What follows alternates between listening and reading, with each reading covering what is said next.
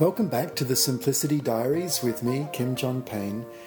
In recent months, I've been asked, uh, I was asked to talk to two groups.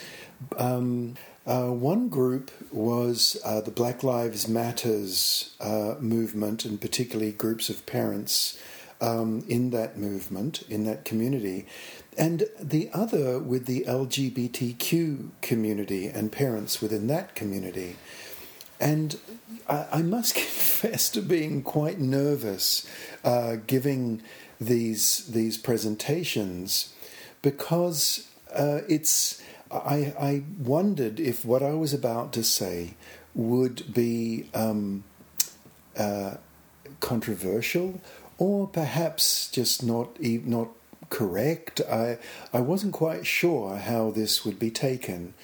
But nevertheless, I was very grateful for the invitation, and um, and I tried to give the picture of something very dear to my heart and to the simplicity parenting practices.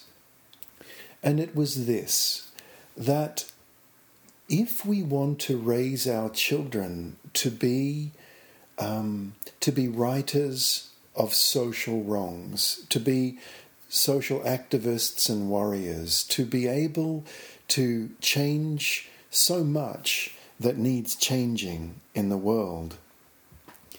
We need to give them a picture when they're little, in their first seven to nine years at least, that it actually is a beautiful world full of beautiful and fair and kind and caring people.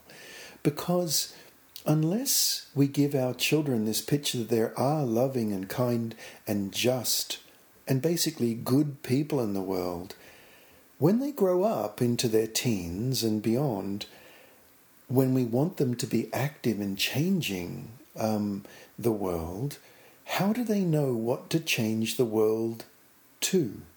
Unless they've had that that vision, that picture, that reality that there is goodness. How can you create goodness unless you've had a picture of what goodness is embedded within your heart at, at, at the right age when you're little?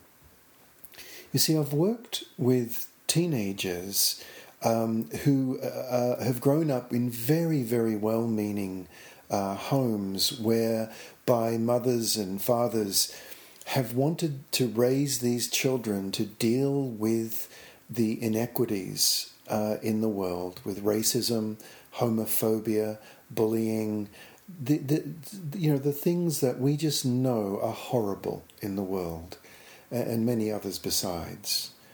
And when they grow up, um, surrounded by this kind of conversation, um, I've seen a good number of these kids, and I've spoken with even a bigger number of parents who report that the kids get kind of jaded unless we're very careful. They, one mum said to me, you know, I raised my daughter to be an eco warrior, and um, she said she's now seventeen, and all she wants is Prada and Gucci, you know, fashion lines.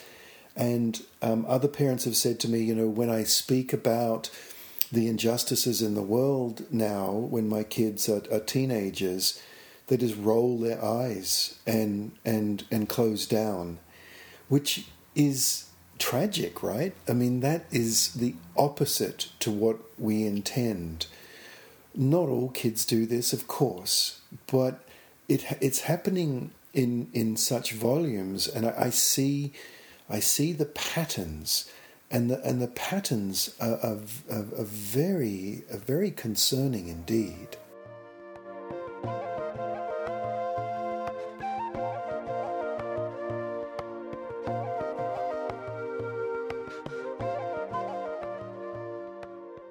In this talk um, with these two uh, movements that I mentioned, Black Lives Matters and the LGBTQ uh, community, I wondered how this message would be received.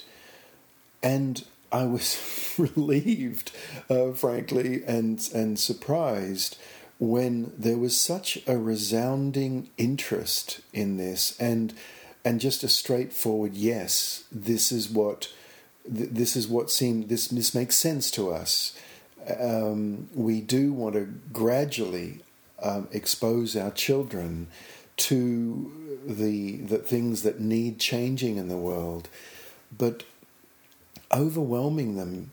Many of the parents at these at this at these two gatherings um, heard a, a, a, truth in this and were really questioning how they were going about raising their kids. And I was so um, struck by these parents' deep love for their children that they would they would be willing to re-examine something that they also held so dear as social activism. And basically, you know, there's a there's a saying that my um, dear friend, the singer Jewel, talks about um, in her book Never Broken, is that hardwood grows slow. It's a wonderful saying, and the um, the, the, the, the, the allowing children to slowly grow into the, the, the world and the social world around them with all with all its ups and downs I feel needs to begin with with the understanding that there are good people, there are kind people around them. And as, as many of you uh, may have read in the Simplicity Parenting book, before, in the book actually, before I wrote, before I say anything in front of my children, I ask myself um, three questions. This is, this is in the book um, of is it kind? Is it necessary? Is it true? But in recent years, I've added a fourth to that, um, and that is is it safe? Will, will what I'm about to say help my children feel safe and feel they can trust the world? And this this and, unless I can check off all four, yes, it'll make them feel safe. Yes, it's kind. Yes, it's it's it's true. And the big one is and yes, it's necessary. You know that they hear this.